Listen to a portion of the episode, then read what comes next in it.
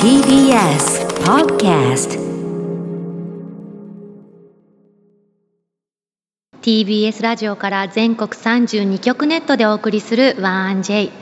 この時間は共立リゾートプレゼンツ新たな発見を綴る旅ノート、月替わりで全国のさまざまな地域をフォーカスし、歴史や観光スポット、絶品グルメなどその地ならではの魅力をご紹介します。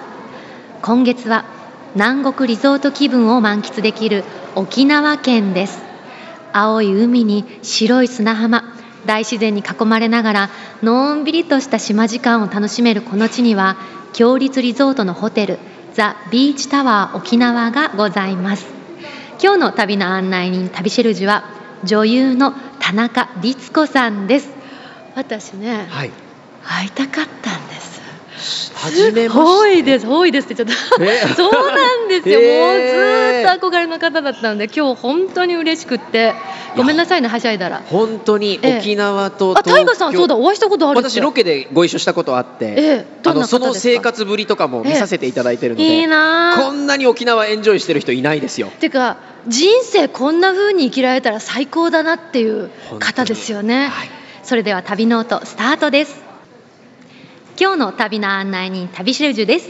女優の田中律子さんです。おはようございます。おはようございます。よろしくお願いします。赤いお召し物がとっても素敵で、ワンピースいいですね。ちょっとね、暖かくなってきたからね、私田中律子さんは、王様のブランチの MC をされた時に、私当時小学3、4年生で、土曜日学校がある学校だったんですよ、で第1第3あって、第2第4休みで、だ第1の学校行かなきゃいけない日は、早く学校終われ、午後のコーナーに間に合う、走って帰れば見れるので、いっちゃ見れると思ってっていう小学生 で、そこから時を経て憧れだった場所に同じように MC をさせていただいて、ずっとご挨拶したくて嬉しいです。本当に今日はありがとうございます。こちらこそよろしくお願いします。では早速、田中律子さんのプロフィールご紹介お願いいたします。はい、ご紹介します。東京都出身です。12歳で芸能界デビューと、ドラマ101回目のプロポーズなど90年代を代表する名作トレンディードラマに出演されました。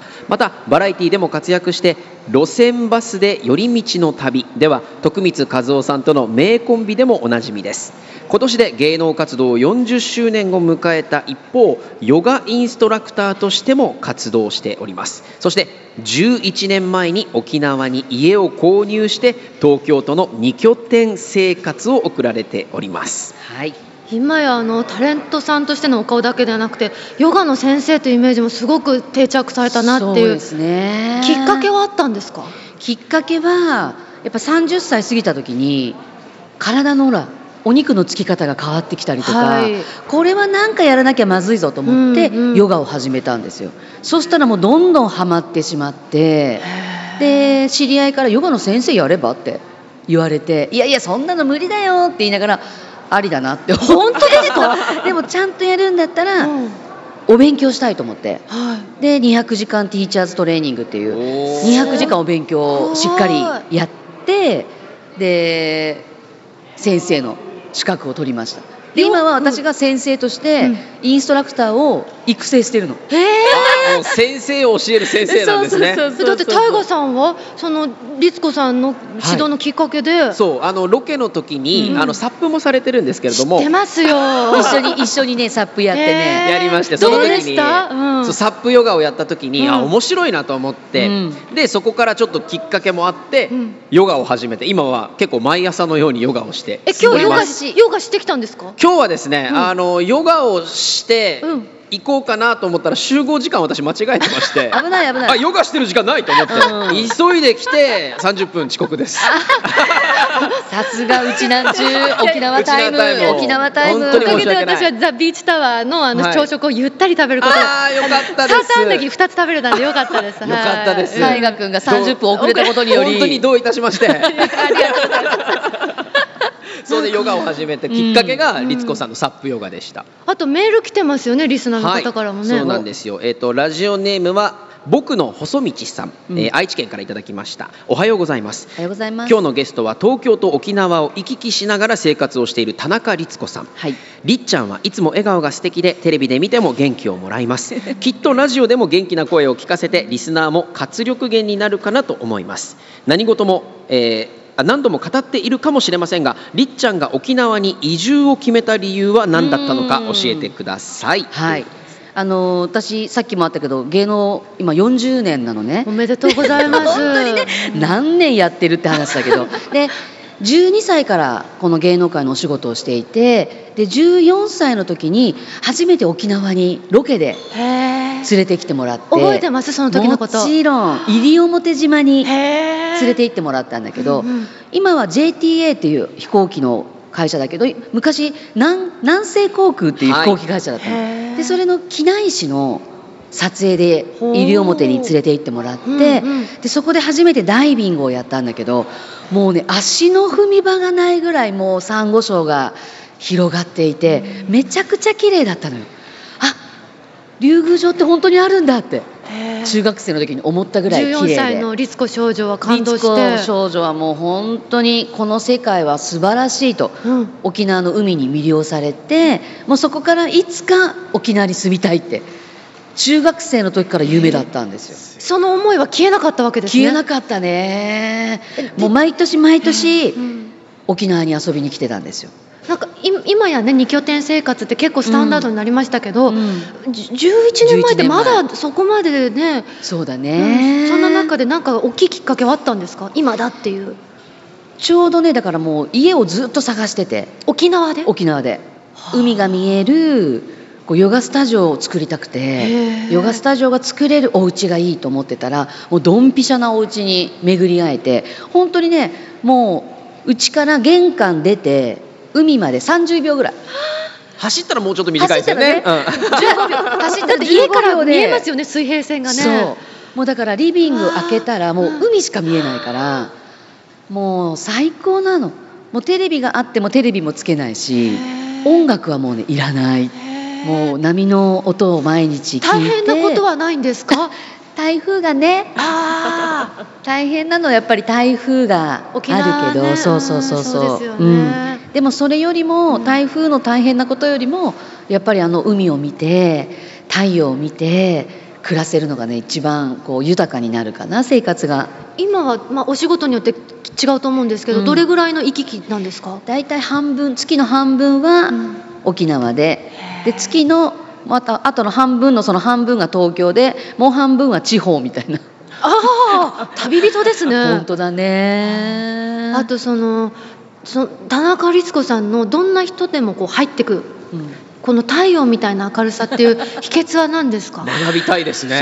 学べるものなら、ね、なんだろうね。でもやっぱりその自然の中でいつも遊んでるから、太陽の位置がさどこに今沈むかとかさ、東京にいたらわからないでしょ、はい、だけど沖縄に住んでると夏になると家の前に太陽が沈んで、冬になるともっと左で太陽が見えなくなるの。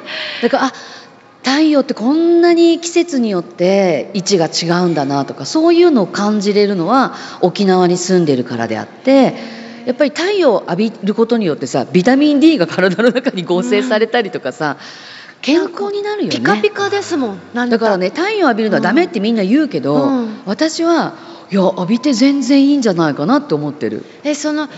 何をしたら綺麗でいられますか？自分のなんかやっぱストレスをためずに好きなことをしてます。でもこれだと思います。本当に沖縄で生活していろんなストレスをね海に受け止めてもらってるからこそ、うん、本当にねこうやって人と接するときにトゲトゲしくもならなかったりとか、うんうんうん、ね、そういう自分自身の健康が保ててるからっていうのは大きいですよね、うん、大きいよね、うん、メールいただきました。愛知県のペンギンママさんからです。はいさい、はい、私は沖縄に人生を救ってもらったものの一人です。仕事が忙しく子供が学校へ行かず、仕事と子育ての両立に思い悩んでいたた時、子どもたちを連れて思い切って沖縄の竹富島にのんびりしに行きました。それまでの私はいかに効率よくできるかと仕事も子育ても大慌てでやってきましたが、沖縄の独特のゆったりとした時間の流れ方に感動し、その後は私の人生ものんびりと過ごすことができるようになりました。いいね、沖縄といえばこの時間の流れを上げたいと思います。やっぱり間違いない。ありますか？あると思います。東京にいたりとかさ、こう毎日忙しく生活をしてしまうでしょ、そうすると自分と向き合う時間がないんだよね。なんでしょうね、そんなにやることないはずなのに、そうなんだよね、せかせかしちゃうっていう、ね、でもそうやって沖縄に来るとこののんびりとしたこの空気とかこの太陽だったりこの沖縄時間で自分と向き合うことが多分できるから、その今のねメッセージくれた方も沖縄に救われましたっていうのはすごいわかる。先ほど好きなことをすることが美しさの秘訣なんじゃないかって田中律子さんおっしゃってて、今の好きなことって何ですか？今はやっぱり、これビーチヨガやったりとか、海に浮かんでサップでね海に浮かんだりとかサーフィンをしたりとか。本当美しいですよね。もうね本やってほしいっていうかね、やらせたいだってどうしてあんな小さな板の上に難しいポーズ難儀なポーズしてますよね。そうだけどあれが、楽しいわけよ。ピタって決まる時があるから。決まる瞬間あるんですか？決まる瞬間があるんです。揺れてるのにずっと。そう揺れてるのにピタって決まるところがあるから、それをねちょっと元カリアちゃんにもやってほしい。もうこんなので言われて行きたくなっちゃう。本当そう行きたくなっちゃう。本当に今目の前ほら海だから行こうか。ここですビーチタワーの前で一人ぼっちにしないでくださいね。一緒にやりましょう。一緒にやりましょう。盛り上がってじゃあ行こうねとかダメですよ。そんな田中さんがですね今日はですねお土産を持ってきてくださったそうで、ありがとうございます。お土産持ってきました。何ですか？私のお友達が作ってるんですけど、石垣のペンギンさんが作ってる石垣ラー油。めっちゃ少し前まで SNS でご一緒に過ごされてますよね。そうです、見てる見てるね、なので買ってきましたので。ありがとうございます。あ、いただきます。ありがとうございます。すみません、この方すごい有名で。そうなの。私お世話になった平林監督って映画監督が映画も撮ってらっしゃって、2012年のペンギン夫婦の作り方っていうねモデルになった方のラー油。ラー油もうねお味噌汁に入れたりとか、もう何でも私結構入れちゃって。万能ですよね。万能なの。何に入れます？タイガーさんこれ私結構お米の上に乗っけたりとか。美味しい。辛くないですか？辛ってなんない？一応ラー油なので辛いの苦手な方はそうなんですけども、美味しい辛さです。そう卵かけご飯とかにだからかけたりとか。いいですね。そう納豆に入れたりとか。いいですね。そうすごい素敵なパッケージも。あともう一つありましてですね。まずありがとうございます。すいません、私が本気でいつも買いに行ってるテシオっていうソーセージ屋さんがあるんですけど。タイガさん拍手してますね。いや今もう本当に全国から人気でなかなか買えなくなっちゃってて。大好きなの。美味しいですよ。パッケージがとってもおしゃれでしょ。カラフルでここのちょっとこのソーセージセットをですね買ってきましたので、ぜひなかなか食べてください。こんなにすごいよ、いろいろ入ってる。これ全国で取り寄せがねできるからね。そうなんですよ。でここお店もすごい可愛くて、でハムにサラミに白いソーセージにこれカリーケチャップ。これも自家製なんですよ。美味しいんですよ。2人してうなった顔してる。美味しいんです。お店行ってほしい。でそこのお店に行くとホットドッグがあるんだけど、いやウィーケンドッグっていうね、もうめちゃくちゃ美味しいから。やだ、ONE&Jにぴったりな台頭じゃないですか。ありがとう。ウィーケンドッグありがとうございます。食べてほしい。ありがとうございます。こんなにたくさん。このソーセージもドイツの本場の製法で作られてる専門のお肉屋さんということなんですね。そうなんですよね。すごいこだわってて、だけど高齢グースが入ってたりとか沖縄の食材を使ったソーセージがあったりとかするから、ぜひぜひみんな食べてほしいです。ありがとうございます。美味しいんだよ。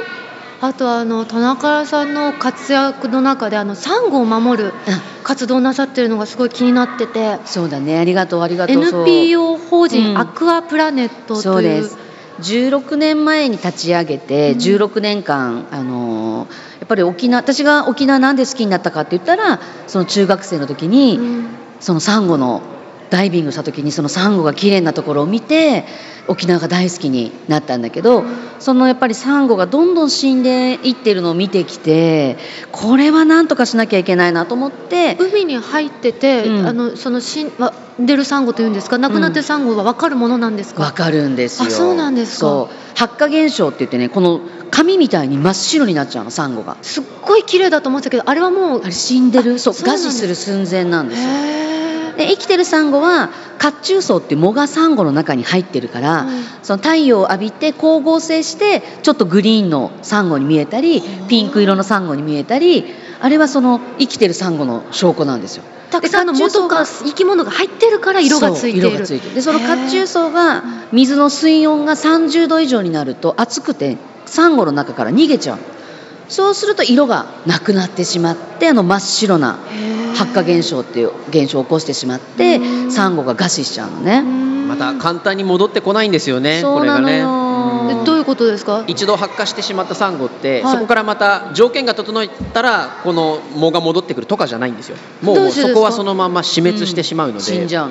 じゃあどうやったら復活できるんですか？もうだから水温が30度以下になってくれないといけなくて、そうだから去年とか本当に台風が沖縄少なくて、海の温度がもう32度ぐらいになっちゃったの。台風は大変ですけど、海の温度を下げてくれますもんね。下げてくれるの、だから台風、私たち人間はさ、台風が来ると、いや台風だから大変大変ってなるけど、その海の環境だったり自然にとっては台風もやっぱり大切なんだよね。こうちっちゃい買い物かごみたいなかぶせて、サンゴの赤ちゃんみたいなのを一つずつつけていく作業とかも田中さんされてますよね。そうだから今月頭も石垣島に行って子どもたちと一緒にサンゴの苗作りって言って、サンゴの赤ちゃんを作るの。どうやって作るんですか？サンゴって実は動物なんですよ。あんな石みたいだし動けないし硬いでしょ、だけど動物で年に1回産卵もするのね。卵を産んで卵で増える方法と、あとは折れてしまったサンゴがまた岩にくっついてそこから成長していく。生命力あるんですね、サンゴって。無性生殖っていう方法もあって、私たちがやってるのはその無性生殖っていう方法で、サンゴの苗を割って、でそれを土台にくっつけるの。で土台にくっつけてそれを海の中に置いておくと、最初親指ぐらいだったサンゴが半年ぐらい経つと拳ぐらいの大きさになって、1年経つと手のひらぐらいの成長。その土台をこう飲み込むようにして大きく育っていくわけ。だから山に木を植えるみたいに、私たちはそう海にサンゴを植えてるんですよ。それを石垣の子どもたちと今度赤ちゃんを作るわけですね。いや素敵。でそうするとやっぱり生きてるサンゴって、なかなか水族館で見たりとか海の中では見れるけど、潜ったりしなくてなかなか手に取ることってないです。ないのね。硬いんですか？もちろん硬いんですよ。こんな赤ちゃんでもそう。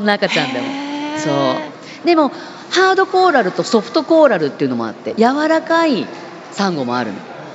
面白いんですよ。そんなに自分の人生をかけて海を守る活動までなさる魅力って何ですか？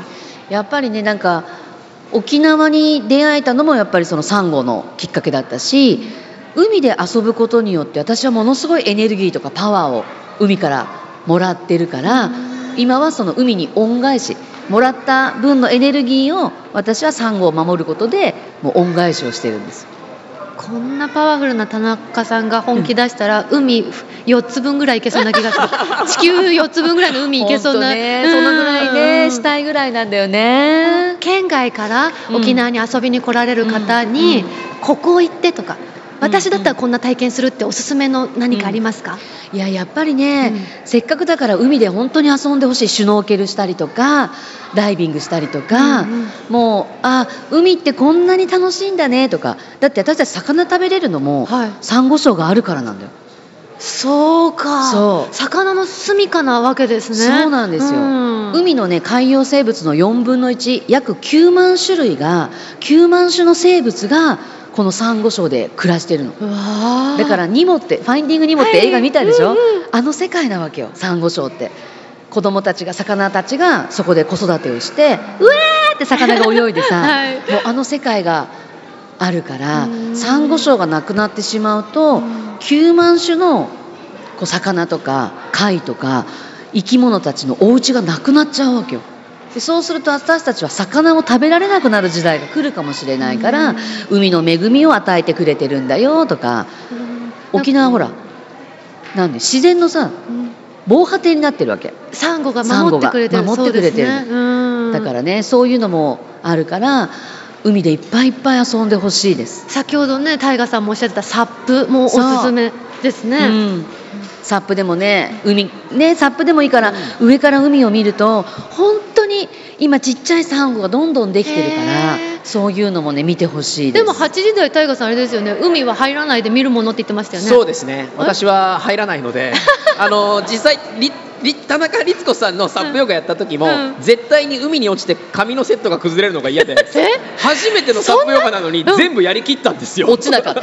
髪のために、髪のためにすごい体感強くなりましたね落としたくてしょうがなかったのに見たことないポーズさせるんだもんそう、うん、難しいポーズさせたけど落ちなかったね。どんだけ決めたかったんでしょう、髪を。サップで沖の方まで行くと、普通行けないところまで行くわけですよ、で、わあ綺麗なサンゴですねって言うと、違うんだよこのサンゴ生きてないんだよもうっていうことを言われるんですよね。そうなんですよ。あの時の衝撃ってやっぱ子どもたちも植えるという体験をすることで守っていかなきゃいけない、これが自分たちの沖縄のものなんだっていう体験が今後の行動につながることになるので、今の話聞いてすごい大切な活動だと思います、海の遠くに住んでる私でもとっても身近なんだな、サンゴっていう風に感じました。そうなんだよね、だから海から離れててもお家でほらお水をちょっと大切にしたりとか、洗剤をちょっとこの後海に流れていくんだなと思ったらちょっと高いけど環境に優しい洗剤を使ってみたりとかっていうことを気をつけて、みんながそれをちょっとでいいから気をつけることによってめちゃくちゃ大きな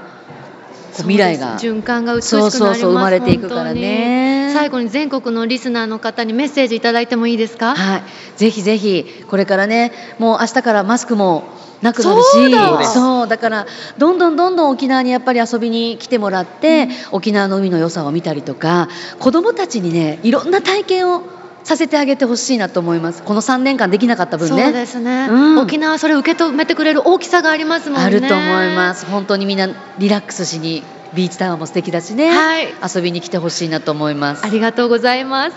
今日の旅シェルジュは田中律子さんでした。田中律子さん、ありがとうございました。